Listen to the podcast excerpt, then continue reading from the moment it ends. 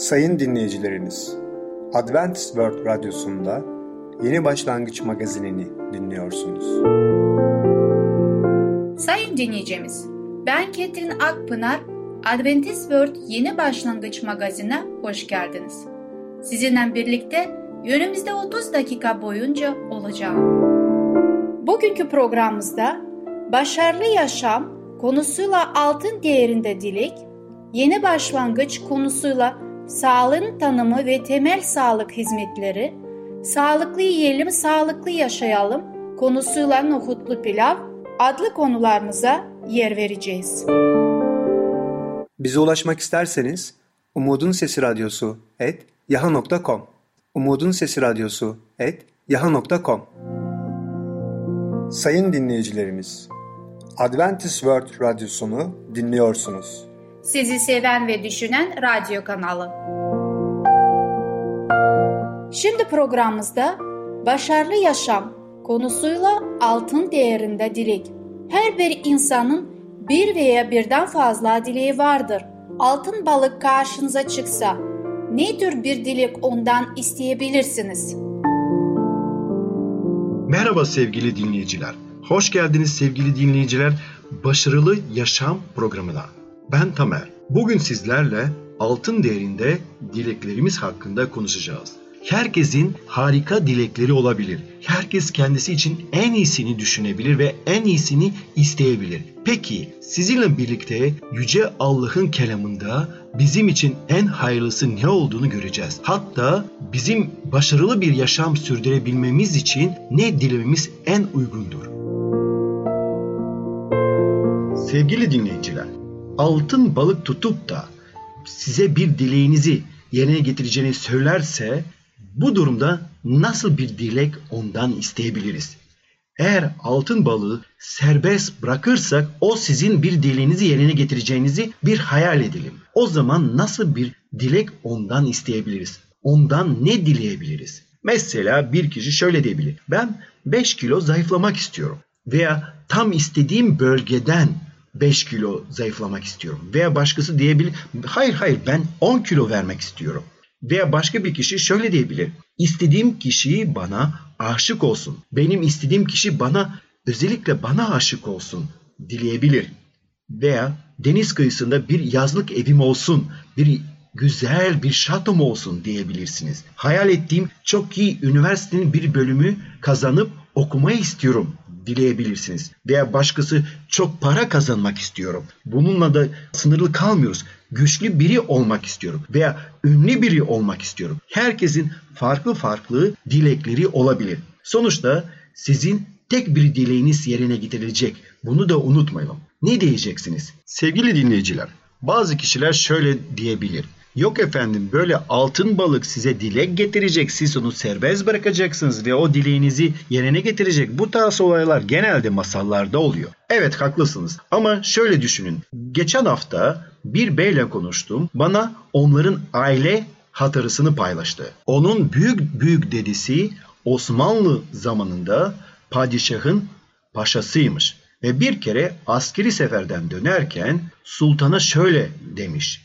Sultanım, ben bu seferlerden çok yoruluyorum. Artık yaşım ilerledi. Bana izin verirseniz lütfen bu işi bırakmak istiyorum. Padişah paşaya bir bakmış, haklı olduğunu görmüş ve şöyle ona cevap vermiş. Dile benden ne dilersen. Bu tarz olaylar gerçek hayatta da olabiliyor. Ve daha sonra bu arkadaş bana şöyle söyledi. Büyük büyük dedesi ondan geçtikleri bölgede güzel meralar, güzel yemyeşil topraklar olan bir diyardan, yerden geçiyorlarmış ve paşa sultana şöyle demiş. Sultanım, burası eğer bana hediye edersiniz benim için uygun olur. Sultan da padişahını ödüllendirmiş ve onun istediği diyardan komple o bölgeyi ona vermiş. Bu tarz hayatta olaylar olabiliyor.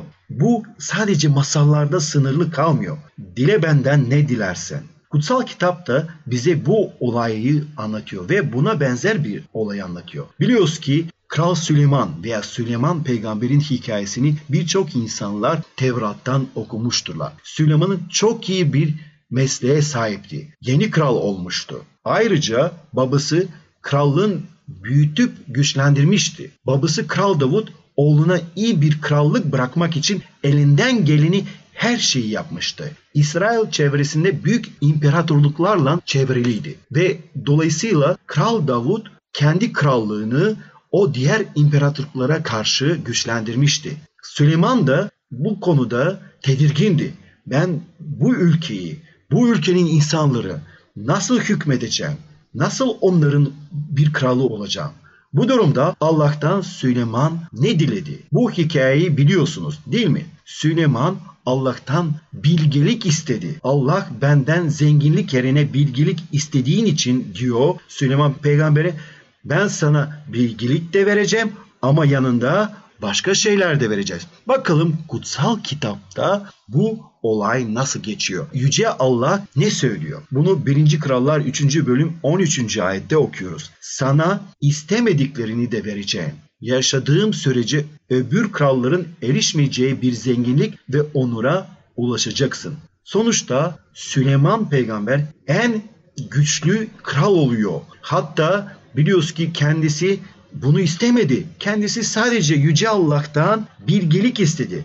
Ama kutsal kitaba göre alabileceğimizden en değerli hediye bilgelik oluyor. Bilgelik isteyince de Yüce Allah Süleyman peygambere daha fazlasını verdi. Hatta istemediğin zenginliği de ona verdi. İstemediğin refahı da ona verdi. İstemediğin o devletin büyümesini ve güzel yaşamı da ona verdi. Demek ki kutsal kitapta bilgelik çok önemlidir. Ve ayrıca de bundan dolayı kutsal kitapta uzmanların ve ilahiyatçıların söylediği gibi bilgelik kitapları var. Örneğin Vaiz ve Süleyman'ın özdeyişleri ve ona benzer bir sürü kitaplar var. Bilgelik kitaplar. Onlar çok değerlidir. Onlardan çok önemli inciler ve mücevherler öğrenebiliriz. Kutsal kitapta bilgelik kitapları konusunda tabii ki ilerleyen zamanda okuyup araştıracağız. Peki altından, mücevherlerden ve diğer kıymetli taşlardan çok daha değerli olgu nedir?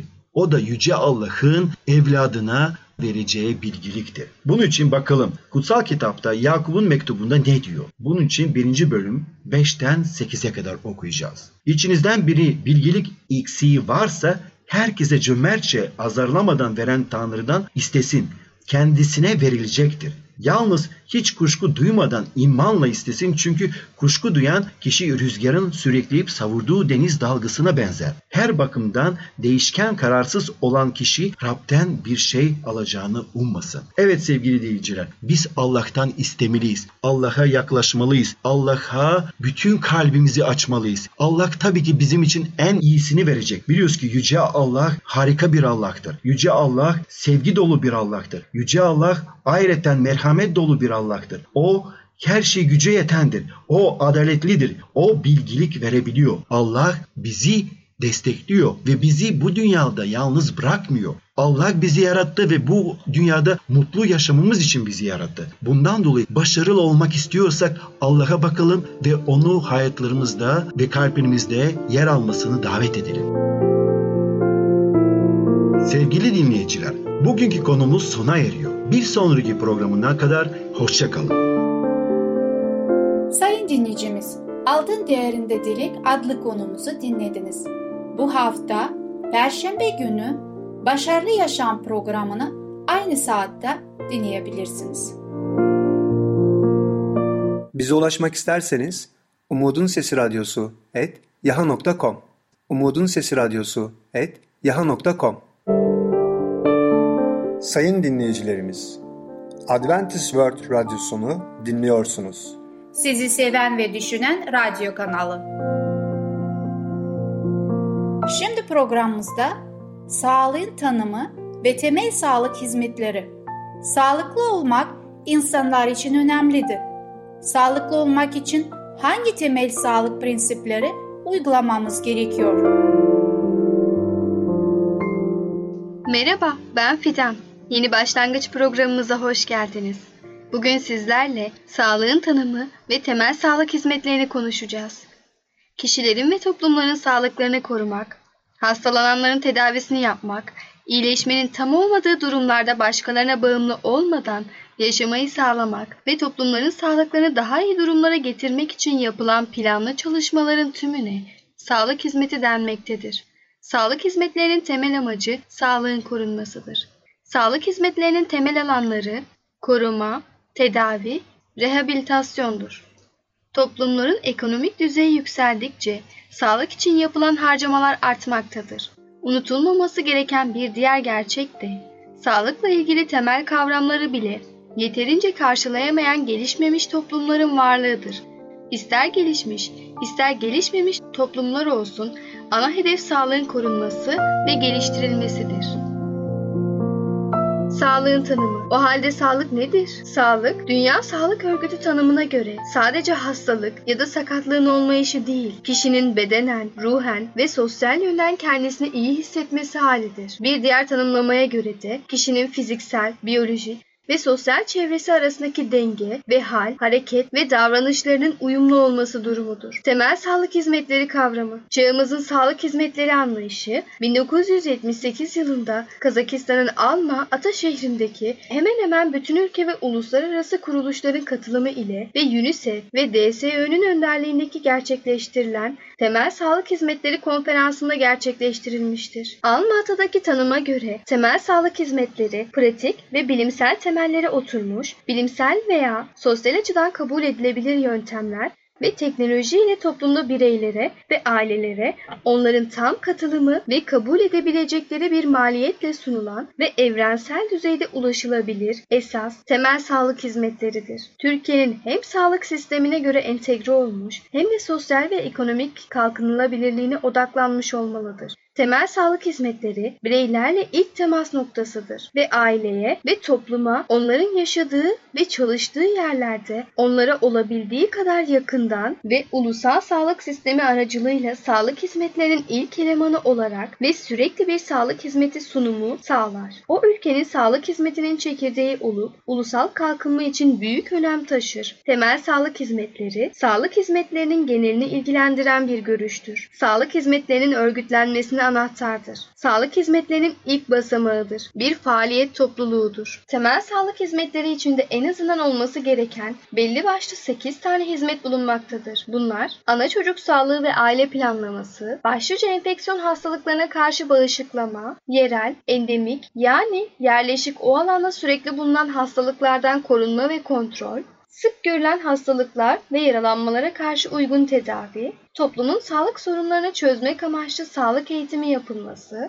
uygun beslenme ve gıda temini, güvenli su ve temel sanitasyonun sağlanması, temel ilaçların sağlanması, koruyucu sağlık hizmetleri, sağlığın korunması, hastalıkların önlenmesi için verilen hizmetleriyle yapılan düzenlemeler bu gruba girer. Kişiye ve çevreye yönelik olarak iki grupta ele alınır. Kişiye yönelik koruyucu hizmetler. bir Bağışıklama, iki Hastalıkların erken tanımı ve tedavisi, üç ilaçlama, dört İyi beslenme, beş Kişisel temizlik ve bakım, altı Aile planlaması, yedi Sağlık eğitimi. Çevreye yönelik koruyucu hizmetler, besin kontrolü ve güvenliği, yeterli ve temiz su sağlanması, hava kirliliğinin kontrolü, atıkların kontrolü, konut sağlığı, iş ortamında sağlığı tehdit edebilecek etkenlerin kontrolü.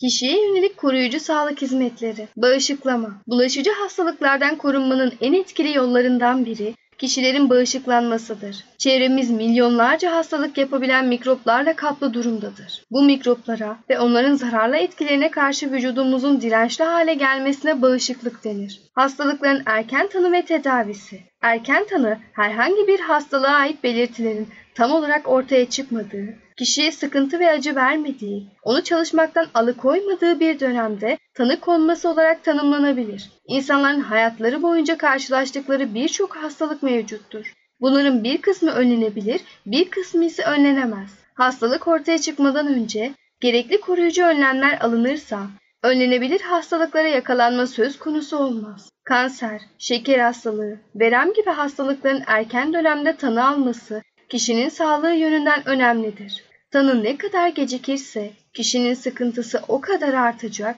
ve hastalık daha da ciddileşecektir. Kronik hastalıklara ne kadar erken sürede tanı konursa tedavi kolaylaşır, tedavi süreleri ve harcamalar o kadar azalır. Kişiler önemli bazı hastalık belirtilerini bilseler hekime başvuru süresi çok azalacaktır ve birçok önemli sağlık problemine çok daha erken dönemde tanı konması sağlanacaktır. Bunun için de kişilerin sağlık konusunda mutlaka eğitilmeleri sağlanmalı ve kısa sürede kendilerinde olan herhangi bir değişiklikle ilgili olarak bir hekime ulaşmaları konusunda farkındalık yaratılmalıdır. Çevreye yönelik koruyucu sağlık hizmetleri. Günümüzde çevre kavramı, insanların yaşamları boyunca etkileşimde bulundukları fiziksel, biyolojik, sosyal, ekonomik ve kültürel ortamların hepsi anlamındadır. Sağlıklı olabilmenin ilk koşullarından birisi de sağlıklı bir çevrede yaşıyor olmaktır. Kişinin dışındaki her şey onun çevresidir. Çevre kişi arasında karşılıklı bir etkileşim söz konusudur. Kişinin genetik yapısı, onun çevresel etmenlerden ne şekilde etkileneceğini belirleyen en önemli etmendir. Çevre aynı zamanda kişinin hastalanmasının nedeni de olabilir. O halde çevrenin sağlığa etkilerine bakacak olursak hastalıklara zemin hazırlayabilir.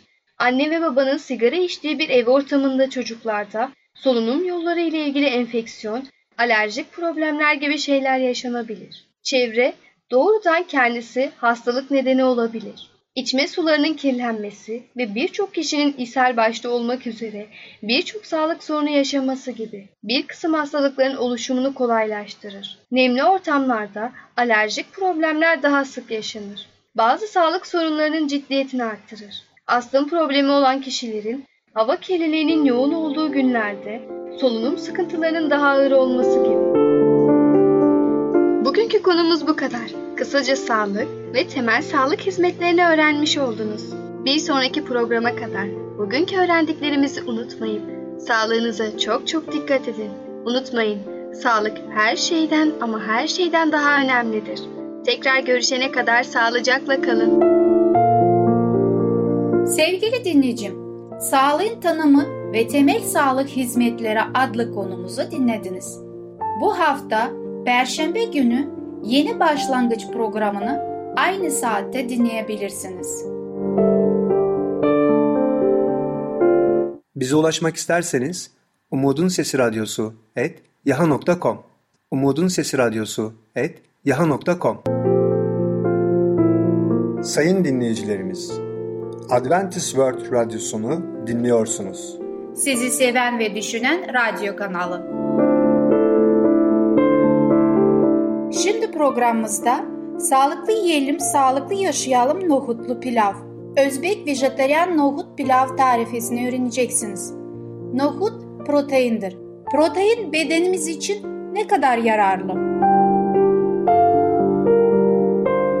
Merhaba sevgili dinleyiciler, ben Ketrin. Sağlıklı Yiyelim, Sağlıklı Olalım programına hoş geldiniz. Bugün sizlerle paylaşmak istediğim yemek tarifinin ismi nohutlu pilav. Bu nohutlu pilavı ben Özbek arkadaşımdan öğrenmiştim ve sizlerle de paylaşmak isterim. Türkiye'de çok meşhur nohutlu pilavlar. Nohutlu pilavı çok faydalıdır. Çünkü farklı konularda biz programlarda sağlıkla alakalı şunu görmüştük ki nohut proteindir ve protein daha iyi çözülmesi için muhakkak tahıllarla birlikte olması gerekiyor ve o zaman protein daha yüksek çözülmesi ve daha faydalı proteinleri almış olabiliyoruz. Pilavımızı hazırlamaya geçmeden önce ilk önce bir bakalım hangi malzemelere ihtiyacımız vardır. Evet, iki su bardağı pirince ihtiyacımız var. Yarım bardak yani yarım su bardağı pişmiş nohuda ihtiyacımız var. üç orta boy havuca ihtiyacımız var. iki iri veya üç orta boy soğana ihtiyacımız var. bir baş sarımsak, bir bardak ayçiçek yağı, bir bardak soya kıyması ve iki buçuk çay kaşığı tuz. Bu arada da baharatlara kullanmış olacağız. Onlar da hangileri? bir yemek kaşığı tepeleme, sarı çalı meyvesi veya ona farklı daha diyorlar. Kadın tuzlu veya amber beriz bir meyvedir. Onu kullanacağız. Bir de bir çay kaşığına kimyona ihtiyacımız var. Bir de bir çay kaşığı kırmızı pul biberi kullanacağız. Eğer acılı seviyorsanız tabii ki acılı pul biberi tercih edebilirsiniz. Evet, malzemelerimiz bunlardır. Bütün malzemelerimiz şu anda önümde ve artık yemek pişirmeye geçiyoruz. Bir şey daha eklemek istiyorum. Bu da nohudu önce pişirdiyseniz elinizde varsa bunu kullanabilirsiniz. Çünkü onun için ayrıca hazırlama vaktimiz yoktur. Vaktimiz yok dedim ama şunu da söylemek istiyorum ki nohudu uzun süre iki güne yaklaşık suda bekletmemiz daha iyidir. Neden? Nohut bekleyince hafif o iki gün içerisinde filiz salması o bizim bedenimize daha iyi hazmedilir ve daha iyi bir güç bize verebilir.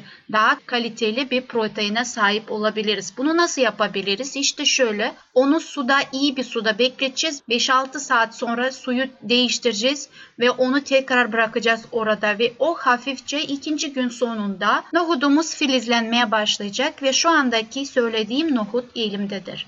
Peki hazırlamaya başlayalım. Pirinç nasıl bir pirinç olmalı onu da söylemek istiyorum. Yasemin pirinci olacak veya fazla dağılmayan, pişmeyen bir pirinci tercih etmeniz daha iyidir. Hele o pirinç esmerse kalitesi, faydalı ve lezzeti bambaşka olacaktır. Bunu da geçmeden söylemek istiyorum. Pirincimizi kullanmadan önce bol bol yıkamamız gerekiyor. Çünkü kendisinde nişasta var ve o nişastadan kurtulmamız gerekiyor. Onu yaklaşık yedi sekiz belki on kez yıkamamız fayda vardır. Yıkanmış pirincimizi kasenin içinde bırakacağız ve havuçla soğanımıza geçeceğiz. Soğanla havucu soyacağız ve onları bir sudan geçireceğiz. Sonra soğanı ikiye bölüp yarım halka ay şeklinde onları ince ince doğrayacağız. Evet, soğanlarımızı da bir kenara bırakalım. Şimdi de havuçlara geçelim. Havuçlarımızı ortadan ikiye bölüyoruz. Ondan sonra onları çapraz erişte şeklinde kesmiş oluyoruz onları. Kestikten sonra onları da bir kaseye bırakalım. Geniş ve derin bir teflon tencerem var ve bu tencere içine yağımı döküyorum. Bir bardak yağımı ve onu tabii ki ocağın üzerine bırakıyorum ve yağ ısındıktan sonra havuçlarımızı atabiliriz ve onu güzelce karıştırıp hafifçe kızarmasını beklemekteyiz. Sonra da içine soğanlarımızı atabiliriz ve hep birlikte harmanlayarak kavuruyoruz. Havucumuz ve soğanımız güzel kızarırken oraya bir kaşık tuzumuzu ekleyebiliriz. Kettle'daki suyu da bu arada kaynatabiliriz. Sıra geldi baharatlarımıza. Oraya o kavurulan havuçların içine bir kaşık ambek barize atıyoruz. Bir çay kaşığı kimyonu koyacağız ve bir kaşık da pul biberimizi atabiliriz. Evet, koymaya devam ediyoruz. Yarım bardak nohutu ekleyebiliriz ve içine daha bir bardak bizim soya kıymamız vardı. Onu da koyalım ve karıştırmaya devam edelim. Tenceremizde bütün malzemeleri karıştırdık. Şimdi onları bırakıyoruz ve en üzerine pirinci dökebiliriz. Karıştırmadan onu bırakıyoruz. Sarımsağın üzerindeki o kuru yaprakları ayıklayarak onun olduğu gibi sudan geçiriyoruz. Güzelce yıkıyoruz ve pirincin üzerine oturtabiliriz. Ama yok derseniz biz sarımsağı çok severiz. O zaman onun bütün kabuklarını ayıklayıp sarımsakları ikiye üçe bölüp içine atabilirsiniz. Elimizde bir buçuk kaşık çay kaşığı tuzumuz kaldı. Onu da üzerine ekebiliriz ve pirinçleri dağıtmadan sakin bir şekilde suyu üzerine dökebiliriz. Ne kadar? Pirincin üzerinde yaklaşık bir parmak su olması gerekiyor.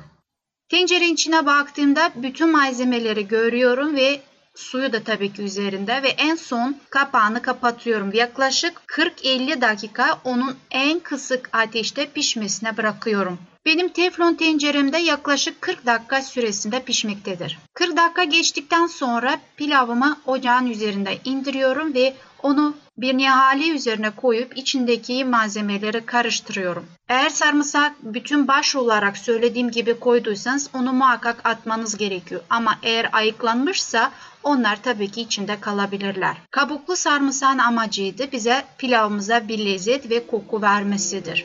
Evet, pilavımız çok güzel. Karıştırdıktan sonra onu hazır bir şekilde servis edebiliriz. Sevgili dinleyiciler, bugün sizlerle nohutlu pilav tarifesiyle paylaştım. Bu pilavı öğlen saatlerde kendiniz veya çocuklarınızla paylaşabilirsiniz. Bu pilavın yanında ek olarak bir bol yeşillikli salata da vermiş olabilirsiniz. O zaman ikisi bir arada sebzelerle ve salatayla bizim için daha faydalı olabilir. Bu salata hakkında da bir sonraki programımızda size ayrıca bahsetmiş olacağız. Size afiyet olsun dilerim. Sevgili dinleyiciler, bugünkü programımız sona eriyor ama bir sonraki programda tekrar sizleri burada bekleyeceğim. Hoşça kalın, sağlıcakla kalın. Sevgili dinleyicimiz, Nohutlu Pilav adlı konumuzu dinlediniz. Bu hafta Perşembe günü Sağlıklı Yiyelim, Sağlıklı Yaşayalım programı aynı saatte dinleyebilirsiniz. Bize ulaşmak isterseniz umudunsesiradyosu at yaha nokta com umudunsesiradyosu at yaha nokta com. Sayın dinleyicilerimiz, Adventist World Radyosunu dinliyorsunuz. Sizi seven ve düşünen radyo kanalı. Sayın dinleyicimiz, gelecek programımızda yer vereceğimiz konular: kelamı anlamak için önceliklerimiz, annelerin yardımcıları, Küçük Prens ikinci bölüm. Sevgili dinleyicim, şu sözlerle programımı sona erdirmek istiyorum. Her zaman sevinin, sürekli dua edin, her durumda şükredin. Çünkü Tanrı'nın Mesih İsa'da sizin için istediği budur. Bugünkü programımız sona erdi. Bizi dinlediğiniz için teşekkürler. Bir sonraki programa kadar görüşmek dileğiyle, hoşça kalın.